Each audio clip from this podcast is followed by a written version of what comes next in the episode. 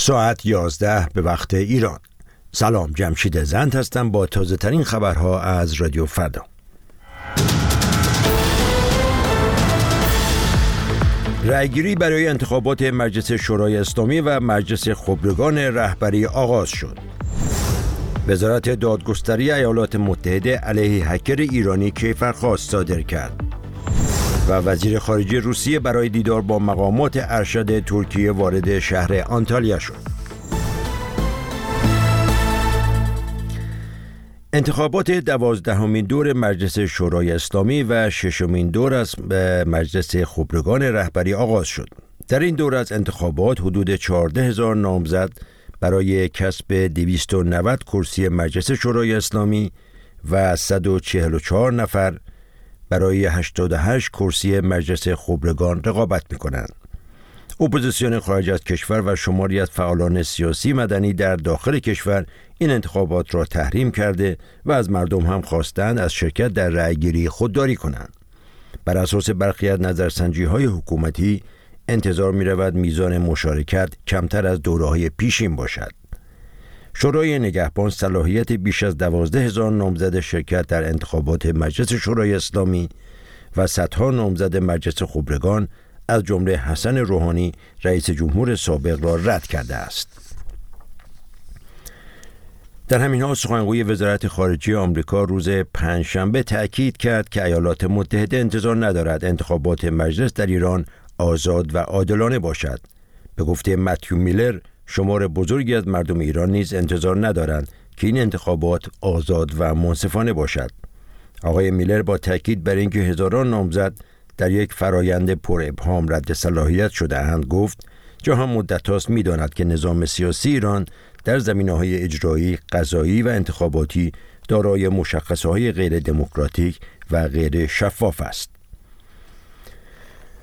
وزارت دادگستری آمریکا روز پنج شنبه علیه یک شهروند ایرانی به نام علیرضا شفیعی نسب کیفرخواست صادر کرد. علیرضا شفیعی نسب به سازماندهی حملات سایبری علیه نهادهای دولتی ایالات متحده، پیمانکاران دفاعی و دو شرکت مستقر در نیویورک متهم شده است. بنابر گزارش وزارت دادگستری آمریکا این دست اقدامات اطلاعات حساس و زیر های حیاتی ایالات متحده را تهدید می کند.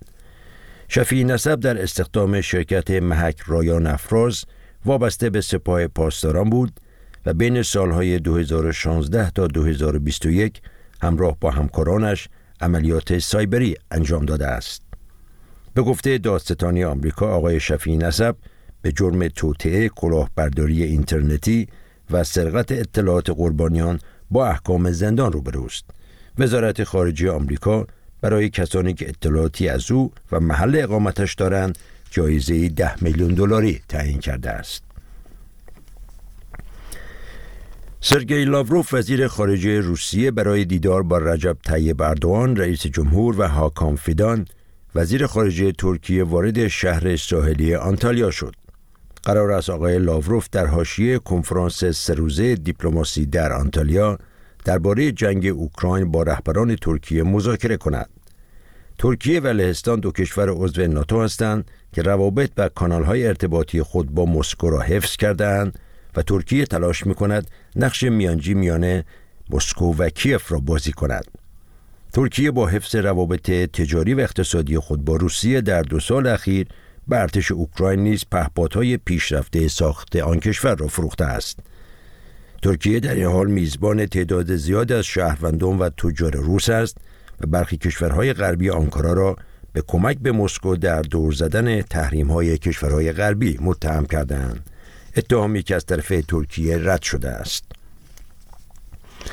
و ناهید تقوی زندانی سیاسی و شهروند دوتابیتی پس از چند هفته مرخصی پزشکی با پابند زودتر از موعد تعیین شده به زندان بازگردانده شد. مریم کلارن دختر خانم تقوی خبر داده است که مادرش شامگاه چهارشنبه نهم اسفند خودسرانه و بدون دلیل روشن به زندان اوین منتقل شده است. شنوندگان عزیز بخش بعدی خبرها 55 دقیقه دیگر با ما بمانید.